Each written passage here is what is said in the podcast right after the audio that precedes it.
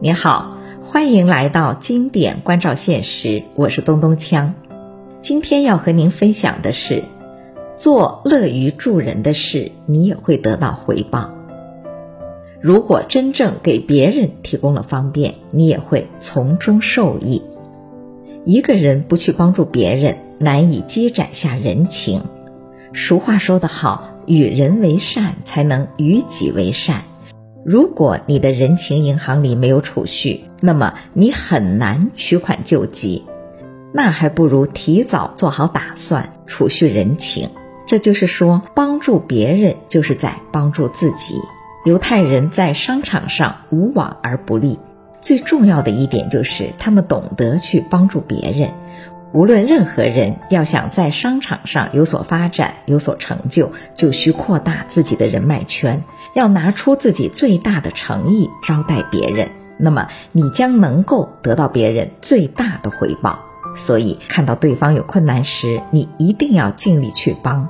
如果你为对方雪中送炭，那么他会牢记一生。帮助别人是一种快乐。也许你未必能够及时得到对方的回报，至少当时你得到了他的那份感激。总之，我们帮助别人也是在帮助自己。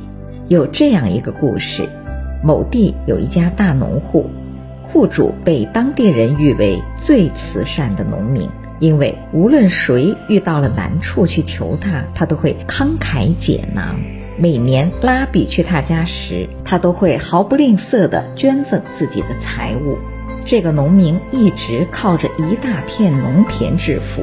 可是有一年发生了灾害性天气，农夫所有的农田和果园都遭到了风暴的袭击，导致农田全部绝产了。接着又一场灾难袭来，牲畜发生了瘟疫，他家所有的牲畜都死光了。听说他濒临破产了。债主蜂拥而至，把他所有的房产和家具扣押了起来。最后，他只剩下一小块土地了。可是，他仍然乐观地说：“这些财产都是上帝赋予的，那么上帝又把它们收回去了，那还有什么可说的呢？”话语中丝毫没有怨天尤人的意思。当年，拉比们又像往常一样来到农夫的家里。见他家道如此败落，除了对他表示慰问以外，就不想请他捐赠了。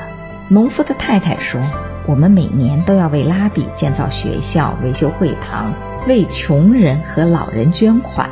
今年实在是拿不出钱来了，非常抱歉。”后来夫妇俩觉得让拉比们空跑一趟于心不安，于是便决定把最后剩下的那块土地卖掉一半。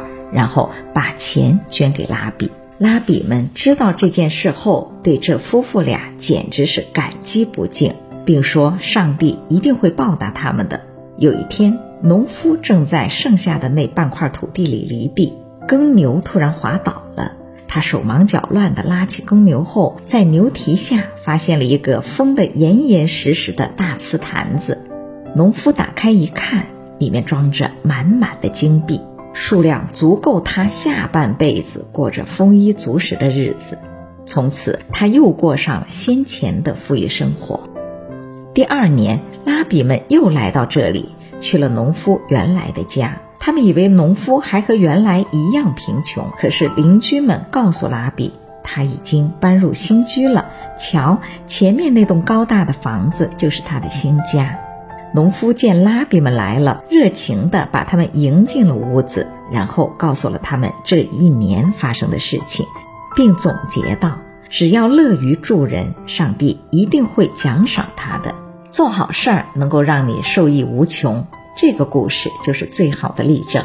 所以，帮助别人就等于给自己拓宽人生道路。好人有好报，在这个世界上，怀抱感恩之心的人还是占多数的。别人得到了你的帮助，就会记住你的恩情；当你陷入困境的时候，就会得到他们的帮助。感谢聆听，我是东东锵，我在这里等你回来。